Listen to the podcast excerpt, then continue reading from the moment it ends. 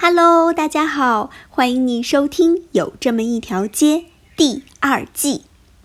大大的生活有可能浓缩到一条小小的街吗？如果我们认真经营身边的人事物，又会对我们的生活产生什么样的影响？欢迎你每周五和我一起来探讨，在如今这个繁忙虚幻的世界里，有没有可能重新回归？人和人之间真实有营养的关系呢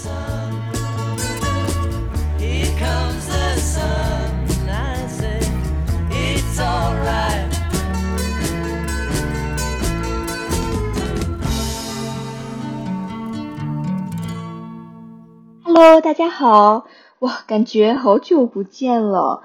嗯，的确，我上周的时候 又偷懒停工了一周。嗯，不好意思，那主要呢是因为呃我的家人就是在五一放假的时间过来上海看我嘛，所以我就多请了几天假，然后就想着陪他们可以到我们郊区的那个家里面去住一下。嗯，其实那个地方呢，嗯，我们装修之后基本上就没有怎么过去住过。最多可能一年也就是到那边一周的时间吧，所以呃，虽然说我们配置了所有的家具啊，就是生活上面是没有问题，但是娱乐的设施 一个都没有装，包括网络、包括电视啊这些，所有的东西都没有。嗯，所以在过去的这个五一假期呢，我们算是过了整整一周，就是几乎没有看手机。啊，绝对没有看电视 这样的这个非常嗯原始的日子。那每天呢，我们就是早上起来，然后吃好饭就出去逛一逛啊，有大把大把的时间来聊天。呃，虽然过得非常的原始吧，但是大家呢就会休息的很好，然后过得非常的惬意。哎，那不知道大家的假期过得怎么样呢？五一好像听起来已经是上个世纪的事情了，怎么会 突然过得感觉时间这么快呀？不知道你们还记不记得，那在五一放假之前的那一期呢？我们有聊到在假期里面，我们可以着重在三个方面，嗯，来恢复。它包括我们身体的恢复、情绪的恢复，还有关系的恢复。那所以，哎，要来问问大家了。你们有没有好好的休息一下呢？那其实啊，我在放假期间就一直在想，我要不要来聊一期关于跟家人关系的这个话题？因为其实呃，假期里面很大的一个，如果我们说到关系的恢复，其实就是和家人的关系恢复了吧？嗯，毕竟我们说到关系啊，其实我们的家人就包括我们的父母啊，我们的伴侣啊。孩子啊，甚至我们的这些亲戚，这些人的关系，其实占据了我们生活中人际关系的非常大的一个部分，对不对？更重要的是呢，不管我们喜不喜欢，嗯，血缘的关系都是逃不掉的呀，你想躲也躲不了的。特别呢，我们中国人嘛，我们的家庭观念其实是非常强的，嗯，那彼此之间，如果说我们对比。跟呃一些西方的文化来说，中国东方文化的家庭的观念，呃或者人和人之间的距离，其实是比西方的距离要近很多的，对不对？我们非常习惯的会把一家人，我们就作为一个整体来看，所以你经常会说呀，哎呦，呃我们是一家人，那你分什么你我，或者是一家人，你客气什么呀？对的，好像说到客气。大家都是一致对外的，是吧？对外人、对客人，我们才要客客气气的；对家里人，当然不需要客气啦。我为你做什么，那都是理所应当的。同样呢，好像说我有什么样的坏脾气，我有什么样子的性格，你来承受也是理所应当的。所以呢，今天我就特别想要跟大家来聊一聊这个话题。一家人用不着客气，真的是这个样子的吗？那其实我想到这个话题，主要呢就是从我这个放假的期间，跟我的父母还有我在上海的其他的家人一起互动的这个过程中观察到的。嗯，其实我很幸运吧，我觉得我算是成长在一个非常健康的家庭关系里面。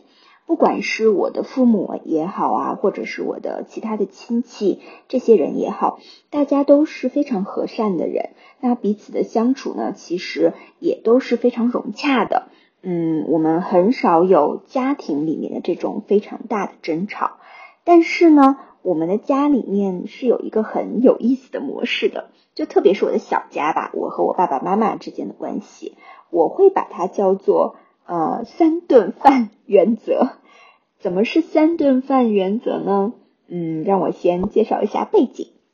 那其实啊，我是从很小就离开家，然后去其他的地方去读书，所以啊，包括后来工作吧，也是离家里面很远的。所以其实我们一年里面见面的时间也就很短暂的那么几天。那呃，我会总结一下呢，发现，在每次我们见面的这个时间里面呀，会分为三个阶段。那都是以一顿大餐作为分界线的，所以我就把它总结了一下，叫做三顿饭原则。然后我还有一天跟我爸妈一起分享这个我发我发现的三顿饭原则，他们也觉得哎，好像真的是这样，嗯，所以让我来展开讲一讲。那第一顿饭，也就是见面的第一天，哎，他们去接我，或者是我去接他们之后呢？嗯，通常要大家在一起吃一顿大餐嘛。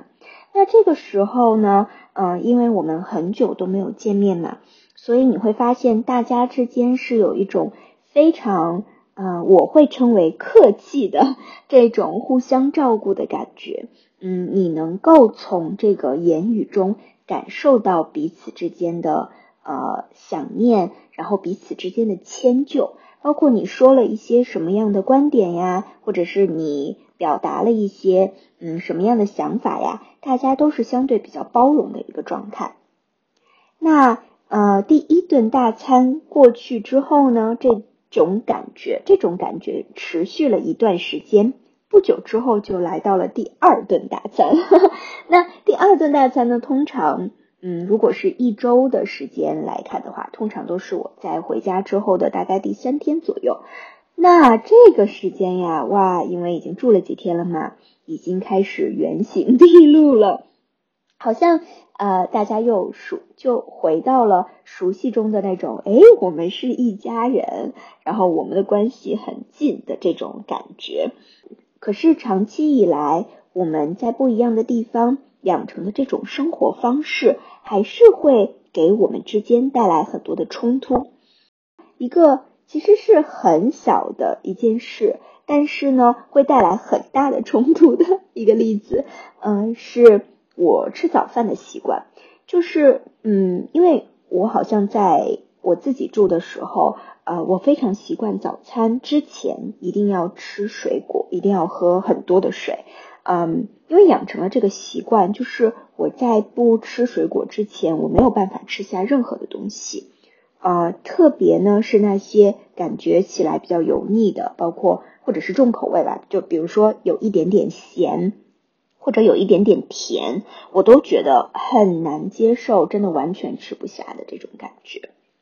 可是因为大家在一起这个假期嘛，那呃我爸妈呢就嗯非常希望说，哎早上的时候我们可以在一起吃一顿大餐。所以他们就会早上起来很早，然后就会准备很多很多的东西，包括这个主食哦，都会超过大概四五种这个样子，就是像做了整整的一大桌，甚至他们会炒菜，嗯，然后你早上你就发现他们叮叮当当一大顿之后呢，回头一看，哎，这个姑娘为什么只在那里啃苹果啊？当然会气到不行，对不对？所以呢，他们就开始在这里唠唠叨叨说：“哇，你就是太挑剔，然后你就是怎么样怎么样。”那因为我也时间很久了嘛，就是跟他们在一起，这种嗯不耐烦的情绪就会慢慢变得越来越大，然后。嗯，说话的语气和回复他们的这些话呢，也会变得开始有点不客气。我就会说啊，你着什么急呀？为什么你每天早上都催我？我慢慢来，然后后面再吃不就好了吗？然后大家就这样一来一往啊，声音就会变得越来越大。最后呢，每一天的早餐呢，都是在这种心情不好的 这种感觉里面收场。哎，还好呢，就是假期没有这么长，所以大概几天之后呢，马上就来到了第三顿大餐。那大家应该也都猜到了，第三顿呢，也就是要快分开了嘛，所以呢，要再在一起吃一顿好吃的东西。嗯，那这个时候呢，又因为会想到说，哇，后面又有好长时间不见面了，哎，所以大家的这种。嗯，彼此体谅呀，互相关心的这种态度就又回来了。那我们真的就明显的感觉到对彼此会和善很多。然后你通常所说出来的话呢，也都是对彼此的祝福这样子。所以呢，其实这一次我就认真的思考了一下，哎，为什么在开始和结束？都是这么的幸福的感觉，可是，在中间的这几天的时间里面，就非要搞到心情不好、不愉快呢？我们就不能好好的说话吗？其实，说实话，当他们开始抱怨我不吃他们做的早餐的时候，嗯，其实比起说就跑过来跟他们说你为什么这么着急，你为什么这么催我，我明明可以好好解释的，对不对？我明明可以说。哇，你们一大早起来准备了这么多，真的好辛苦哦！这些东西看起来好好吃啊，嗯，但是呢，因为我刚刚起来，你让我先吃一个苹果，然后我接下来再尝尝你们做的东西怎么样。就是你会发现，如果你换一个方法来说的时候，难道不是会让听的人感觉更容易接受吗？对不对？哎，为什么就是刚刚见面的时候可以很容易做到的事情？反而待了几天，我们的这种话就变味儿了呢？难道只是因为说我们对彼此熟悉了，我们觉得没有必要客气了？那如果说我们的感情会因为这些，哎，不用客气了，因为这些想法而变得越来越不好，我们在用我们的言语彼此的伤害，那是不是反过来说我们？不熟，我们没有那么近，反而关系会变得更好了呢？为什么我们会面对这些不熟悉的人，反而更容易和善呢？我们可以很容易的夸赞一个第一次见面的人，对吗？我们会说：“哇，你的这件衣服好好看哦！哇，你笑起来好漂亮哦！”我们很容易夸赞对方。或者，如果路上可能有人不小心碰了你一下呀，啊，你也会大手一挥说：“哎呦，算了算了。”就我们很容易原谅对方。可是为什么我们却对自己的父母啊、伴侣啊、孩子啊，就这么吝啬，舍不得说一些赞美的话呢？嗯，或者是当他们不小心犯了一个错。没有按照我们的想法来做事情的时候，我们就很容易揪着这件事情不放，说哇，你为什么就这样这样？为什么你这么笨，这件事情都做不好？我们可能真的把善意留给了没有那么亲近的人，却对我们最亲近的人说了很多很多令人受伤的话，对吗？其实啊，我甚至从我身边的朋友那边就听说过。哇，他们的亲生父母哦，会对他们的，就是会对自己的孩子说出这种，呃，你是不值得来到这个世界上的，这样伤人的话，真的太不可思议了。嗯，我觉得也很容易理解，说为什么这些人他们就会对，呃，和家人的关系感到非常的绝望，他们觉得我们没有办法恢复关系，这个真的非常的令人伤心。特别是呃，这些可能刨除掉那些可能某一些父母或者某一些家人，他们真的就是不在乎这个孩子，或者真的呃在性格上面是有一些缺陷的。排除掉这些，但大部分的家庭里面，其实我们都知道，我们父母是关心我们的、爱我们的，我们也是爱我们的爸妈的，或者是亲戚之间，我们是彼此关心的。我们都知道，可是就因为我们互相沟通的这种方式，我们很不客气、很直接的，好像戳中别人的这些问题的方式，反而让家人这个我们最大的可以给我们得到支持、让我们得到恢复的人，却成为了我们受伤的源头。所以，如果说一家人用不着客气，这样的想法。反而会让我们的关系变得越来越远，我们越来越多互相的伤害的话，那我真的很需要客气。我觉得我想要对我爱的这些人格外的客气。那在这里呢，我就觉得很有必要要来说一说，我们说要对家人客气，到底是在指什么？因为我觉得呀，客气这个词现在越来越变得贬义了。嗯，就好像如果我们提到客气，通常现在前面人们会给它加一个字，就是假，对吗？我们经常会说假客气。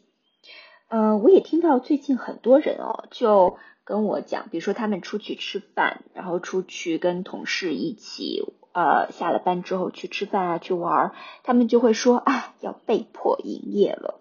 好像这个被迫营业应该就是跟假客气有点像吧，就是我们要强迫的在一些我们自己不喜欢的人的面前去呃说一些好听的话呀，去说一些客套话，即使说你的心里面已经骂了对方无数次的这一种，这个真的呃好像给客气这个词带来了很多很多负面的影响。但是我不知道你还记不记得，就是在嗯。我们古时候呢有一个词是用来形容夫妻之间的一种非常好的相处状态的，你们还记得那个词叫什么吗？是一个成语哦，叫做相敬如宾，还记得吗？其实这个是用来指夫妻啦，但是我觉得其实啊用来指我们家人之间的关系也是一个很好的词。那它的意思呢就是。我们要对待彼此的时候，就像对待最尊贵的客人一样。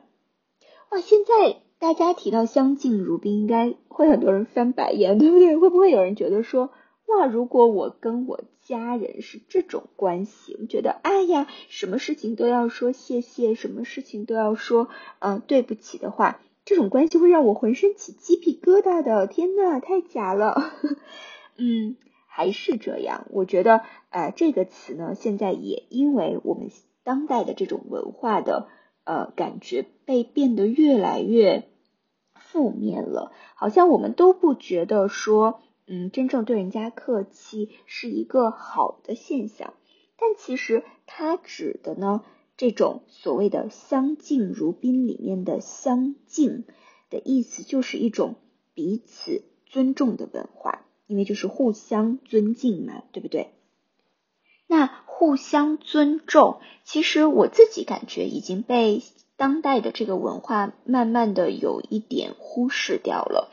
嗯，我们通常在提到尊重的时候，我们经常会说要赢得别人的尊重，好像说啊，你必须要取得某一个成就，或者是你必须要有什么样的学识，别人才会尊重你。但其实这个是一个非常不正确的世界观，至少对于我来说，我觉得这个是不对的。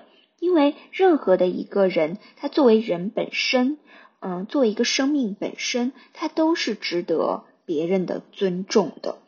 那在家庭的文化里面也是一样的，每一个人，不管他是嗯，在一个公司里面职位有多高。或者不管说他可能为家里面赚了多少的钱，贡献了多少，还是说，呃，他是不是在这个这个家里面有一个嗯多么好的，好像一个模范的作用？但是作为一个人来说，作为他在这个家里面是一个父亲也好，母亲也好，或者是孩子也好，每一个人这个生命的本身都是值得我们尊重的。我们需要在家里面也营造出同样的一个人和人之间彼此尊重的文化。那在家里面的这种尊重的文化呀，其实有很多的方面了。但今天呢，我想特别的来跟大家聊一聊关于好好说话这个方面。因为其实我们每天接触最多的就是语言了，对吧？我们会说很多的话，我们也会听到很多的话。舌头呢，虽然是一个非常小的人体器官，但是呢，它就像是一条大船上面的这个舵一样，真的能够带来非常巨大的影响。那就好比同样的一个意思，它用不同的话表达出来，就可能会给人们带来尊重或者侮辱。两种截然相反的感受，所以有话要怎么好好说呢？这里呢，我特别想要推荐一本书，叫做《Love Dare》啊，大家应该都玩过 Truth or Dare，对不对？就是真心话大冒险。那你还记得吗？当你选择大冒险的时候呢，一般情况下，人们都会给你出一个特别特别难的事情去挑战，对不对？有的甚至真的很夸张。那嗯，这本书里面呢，它其实就列举了四十个挑战，所以它让人每一天呢就做一个挑战，来练习如何可以更好的对待自己最亲近的人。其实这本书还被拍成了一个电影，叫做《消防员》。所以如果呢你有兴趣的话，就可以去网上来搜来看一看。那我是怎么知道这本书的呢？其实这本书是我大学的时候买来的啊。那个时候啊，我那个时候呢，我的家里面其实正处在一个呃土崩瓦解的阶段。嗯，就是作为女儿的我来说呢，其实嗯，当时我真的是特别的害怕，但是又特别特别的伤心。因为那个时候其实大学了嘛，你已经大概的懂了很多很多的东西，你就会发现说，哎，其实我们家人之间是有很多的爱的，我们彼此关心，然后我们也彼此舍不得对方。可是为什么当我们这个话说出来的时候，当我们这件事情做出来的时候，一个比一个伤人呢？然后那段时间啊，算是我人生最迷茫的一段阶段吧。啊，我就很意外的看到了这个消防员的电影，然后呢，那个电影里面的这个主角就用了出呃，就用了这个 Love Dare 的这个这个一本书来每一天做一个挑战，然后挽回了他这一段马上要破碎的婚姻。那个时候我看到这个电影，我真的觉得啊，算年轻时候的我吧，好像看到了一个一丝希望一样，有一种最后一根稻草的感觉。呃，所以我就马上去买了这本书。呃，当时我是在国外读书，然后那个时候离家很远很远嘛，所以我就在想，我要怎么样能够把这个书里面所讲的这些东西告诉我的家人呢？我就每天给他们写一封信，从大洋彼岸，然后一直寄回到中国。天呐！每一天，每一天写哦，我一直写了四十天，所以每一天的这一章呢，我都会做一个女儿，然后我会写下来，嗯，对家里面的一些一些盼望和我的一些发现，然后我就再把那个挑战附在底下，说我非常的希望作为一个家家庭，我们可以一起来做这个挑战。然后，呃，我就坚持写了四十天。其实，在中间的时候，我爸妈就打电话过来跟我说：“求求你了，不要再写了。”就是他们真的已经觉得天呐，经受不住了的这种感觉。啊，但是我还是坚持写完了。我其实说实话，不知道他们到最后有没有全部的真的去做，可能没做，或者，嗯，我也不知道他们是不是就是都一封一封的看完了。但是呢，我真的发现，就是从现在再回去看的时候，真的是从那个时候开始，我们家人之间的关系有了很多很多的改变。那现在呢，我们的家庭成员之间会更好的。知道怎么样对话和怎么样沟通了，然后我也会发现，当关系处在一个非常大的张力的时候，好像呢就会突然有人跳出来，然后寻求和解，然后寻求对话这样子。所以，我们真的关系比之前紧密了很多很多。那今天呢，我就会分享这本书里面关于好好说话的部分里面的几个内容吧。那呃，在分享之前呢，其实我特别想要先。说明三点，这三点呢是非常非常重要的事情。第一点就是 Love Dare，这个大冒险，这个冒险里面所有的篇章都不是用来作为你给家人成为衡量标准的东西哦。因为我知道过，当我开始写这个给我家人的时候，我妈的第一反应就是打电话过来跟我说：“对呀，你看这个上面的东西，你爸一个都没有做到。” 但是呢，当时其实我就在跟他说：“嗯，这个东西真的不是我们拿来衡量我们家人的一个标杆。说你看呢，他这个东西就是做不好，你看他这样做就是不值得我对他好这样子。”这个大冒险的挑战者不是别人，正是现在在听这个的你，你自己，我们自己。所以，其实我们只要决定说我们自己愿不愿意接受这个挑战就好了，没有其他的，不要把这个挑战加给别人。第二个就是，呃，玩过大冒险的人，真心话大冒险的人应该都知道吧，就是。当你去做这个冒险的时候，那这个对方别人的反应是不受你的控制的，对不对？我记得我原来玩过一次，哇，就是这些人真的很坏，他们让我就是随便的去敲一个陌生人家的门，然后呢，不管是谁来开门，我都必须要跟他一起合照，这个样子。天呐，这个。就真的是你在敲门之前会心里面砰砰直跳，对不对？因为直到这个人开门，直到我说出“我能和你拍照吗”这句话之前，我永远不会知道门的对面那个人是谁，我也永远不能够猜得到他到底会有什么反应，对不对？那这个换到现在要做这个冒险的你来说也是一样的，嗯，当你。决定接受这个冒险，决定去做这些事情的时候，你其实不能够控制你的家人会对你做出什么样的反应。哎，有可能呢，他们会发现，哎，你怎么做了这样的事情？然后他们会呃开始承认你的努力，他们会愿意跟你一起改变。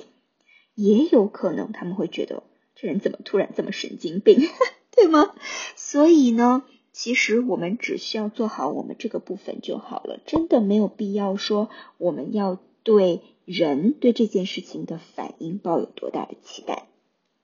好，那第三点非常重要的呢，就是嗯，跟一次真心话大冒险的游戏不一样，这个 Love Dare 呢，它不是一个游戏，这个冒险的挑战，它也不是说我们做了一次就好了。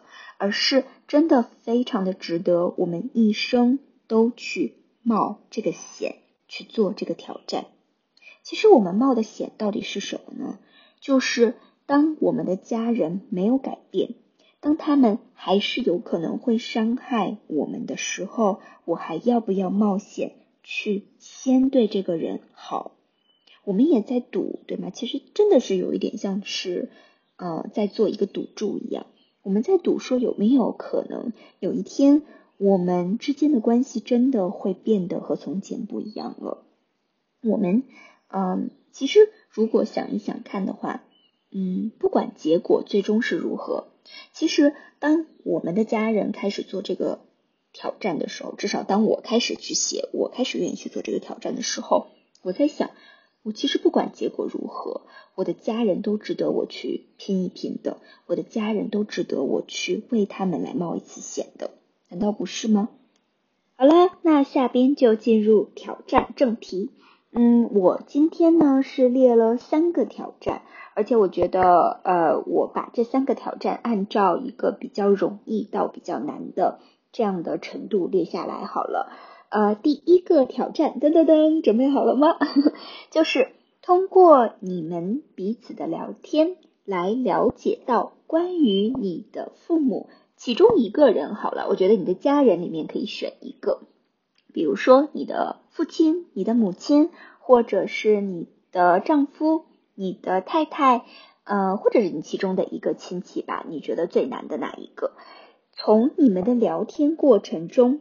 了解到关于他的三个你不知道的事情，哎，这个为什么放在第一个？我觉得最简单呢？你可能说天哪，太难了，三件事情我一次跟他聊天都没有。嗯，我觉得互相聊天呢，嗯，其实算是最简单的一件事情吧。因为不管怎么样，可能你都跟你的家人平时会有的没的稍微聊一些话题，但是很容易啊，我们会发现，呃，我们很容易把他们，就因为我们太了解彼此了嘛，我们就很容易把他们的形象固定化。哎呀，他就是这个样子的，他的身份就是爸爸。或者是他的性格就是怎么怎么样，嗯，就是一个固定画像。但是呢，呃，又要说一遍我超喜欢的那句话了，就是人的心就像一潭深水，只有智慧的人才能汲取出来。真的，人都是很复杂的，没有一个人能够完完全全的看透另外的一个人。你有真正的了解过你爸妈，或者是你？家里面的一个人的他们的事情吗，比如说他们的过去，他们最骄傲的事情是什么？他们最害怕什么东西？或者他们最想要什么东西？其实很多时候，不管是事情还是人，当我们越来越多了解的时候，我们会发现我们越来越感兴趣，越来越喜欢，而且在挖掘的这个过程中呢，会给。嗯，不管是去挖的那个人，还是去讲述的那个人，都可以带来很多的快乐。呃，特别这里我觉得想要提醒一点，就是作为儿女，呃，作为一个算是嗯较为年轻的一一个一个人吧，我觉得我们需要。首先放下自己的骄傲，因为有的时候我们会觉得，哎呀，我们这代人比上一代人懂太多了。他们了解什么呢？他们现在最关心的也就是看看他们的电视剧。比如说我关心的事情，可能他们一个观点都说不出来。我们需要放下这样的态度，因为这个态度呢，是完完全全站在我们自己的角度里面去看问题的。我觉得对方不是没有观点。而是可能对方的观点你不认同，你觉得没有价值，但这个呢是完全其实很自私的，站在我们自己的角度在评判对方而已，我们并没有好奇对方是怎么想的，所以我真的非常的鼓励我们，我们自己就放下这种骄傲。嗯，放下这种自以为是，就带着一颗好奇心，能够进入到这个挑战里面，试着用对话的形式来了解对方三件事情哦，三件你完全不知道的新的事情，也许真的会给你带来很多的惊喜，也说不定呢。好的，第二个挑战，你准备好了吗？稍微难度增加一点哦。就是还是要选择一个家人，可以是不同的家人啦。假如说上一个你想要挑战稍微容易一点的妈妈，可能下一个挑战你也想要啊加一点加一点难度，挑战一下另外的一个家人。就是在这一天的时间里啊，当你每次见到这个人的时候，都热情的问候他，不管他的反应怎么样，你就直接做就好了。那可能呢是你们早上见面的时候啊，早起早上起来第一第一眼见到这个人，或者是你们中午一起吃饭，你们晚上一起吃饭的时候，或者是你们快睡觉了，彼此道晚安的时候，甚至可能特别的给他打一个电话。当然，这种问候不是那种超级夸张的，你知道？让人家吓一跳的这种。但是你需要注意呢，要让这个人感受得到你的热情和关注，明白了吗？就是这样的一个还。还算简单的挑战吧？为什么要有这个挑战呢？因为啊，我要问你一个问题，特别是那天那些每天跟家人生活在一起的人，你们天天见到面的时候会打招呼吗？你们打招呼的方式又是怎么样的呢？比如说早上起来啊，你第一眼见到自己的老公或者是老。婆或者是你的家人在那里哼哧哼哧的做早饭，你是怎么样的反应呢？你会默默的走过了吗？还是你会超级热情的来一句哇早上好，你今天睡得好吗？你会有这样的反应吗？或者呢是嗯你给他们打电话，打电话的时候你又是用什么样的语气呢？嘿你今天好吗？还是嘿就直接说事情了？其实你知道吗？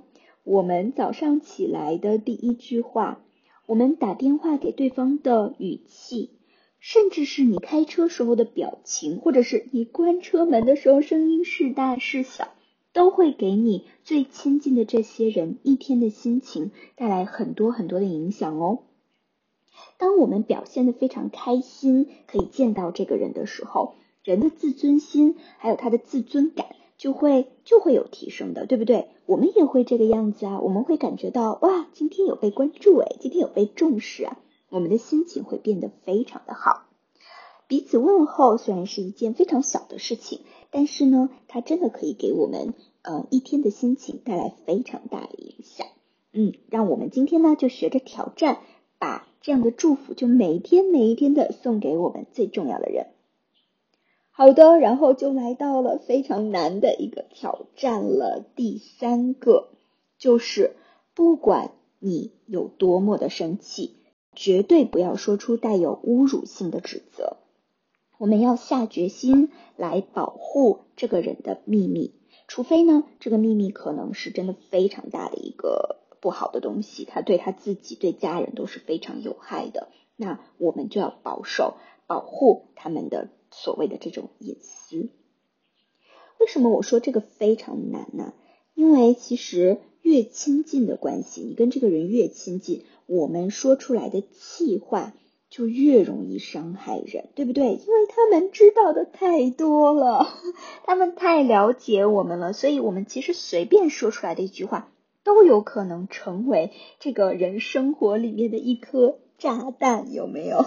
所以我们一定要非常非常的注意，当我们彼此说话的时候，特别是生气，我们想要就指责指责这个人的时候，我们要特别的刻意告诉我们自己说：我今天要挑战，绝对不去刻意的戳中人家那些最敏感的话题，我也不要说出伤害对方人格的话。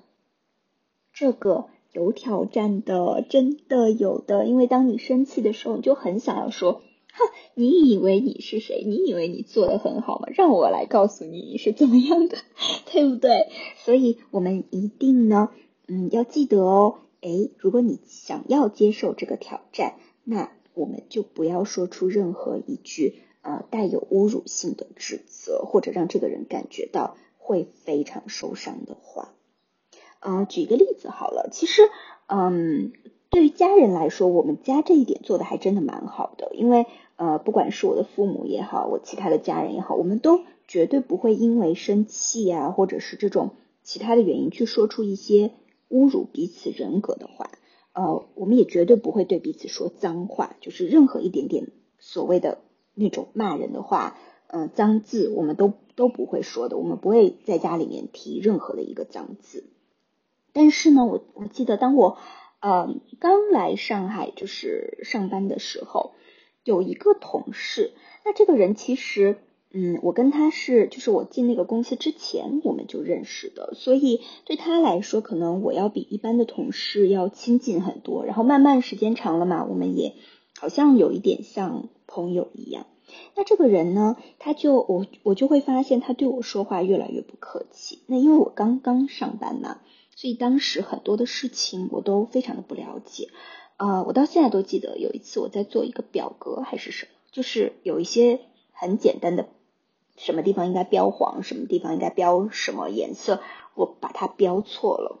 然后这个人呢，他当时可能有一点生气，他就呃说你为什么蠢的像猪一样，然后就拿他的手这样戳了我的脑门一下。当时这个动作和这个语言对我来说真的是非常带有侮辱性的。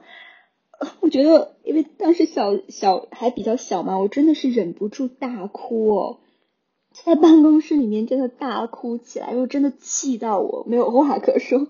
然后后来我还特别的，嗯，就是把他叫到一边，就非常非常正式的告诉他说：“你可以把我当做你很亲密的朋友，但是你绝对不可以用这样的态度。”来跟我说话，你需要尊重我。嗯，即使特别如果我是你的朋友，你更要很好的尊重我。嗯，其实说实话，这个这个部分对我来说真的还蛮大的伤害的。因为直到现在，当我想到这个的时候，我也认为当时的这个行为是非常不礼貌的一个行为。呃，而且我还会记得我当时的感受，就是所有的心都揪在一起的那种那种感觉。那你想，作为一个同事来说，这样对你都会有这样的伤害，那何况是家人呢？对不对？特别是家人，因为我们关系很亲密，我们就很容易在我们生气的时候会做出一些行为，或者是说出一些语言，是非我们的本意的，或者是一种哎呀，反正我就是随便对你的这种感觉。那其实这种随便反而会给对方带来非常极大极大的侮辱哦，所以我们一定要避免它。嗯，因为其实你仔细想想看，不管。发生什么事情，我们尊重一个人作为人的价值，都是我们每一个人必须要去遵守的一个底线呢，对吗？好，那今天呢，我们就先做这三个挑战好了，其实还都蛮难的呢。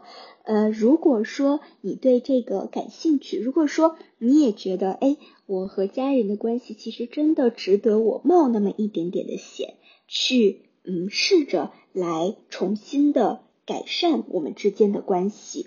嗯，那欢迎你可以加入到这个挑战里面去，然后也告诉我说，当你挑战的时候有什么样的一些反馈哦。我真的非常的期待能够听到大家的故事，也能够听到一些嗯每个人家里面的关系得到恢复的好消息。所以今天呢就会分享到这里了。呃，下一期我还是会继续的分享家庭的关系这个部分。我想要跟大家聊一聊关于沉默契约这个话题。嗯，那期待你下周的时候也可以一起来收听哦。我们下周再见了，拜拜。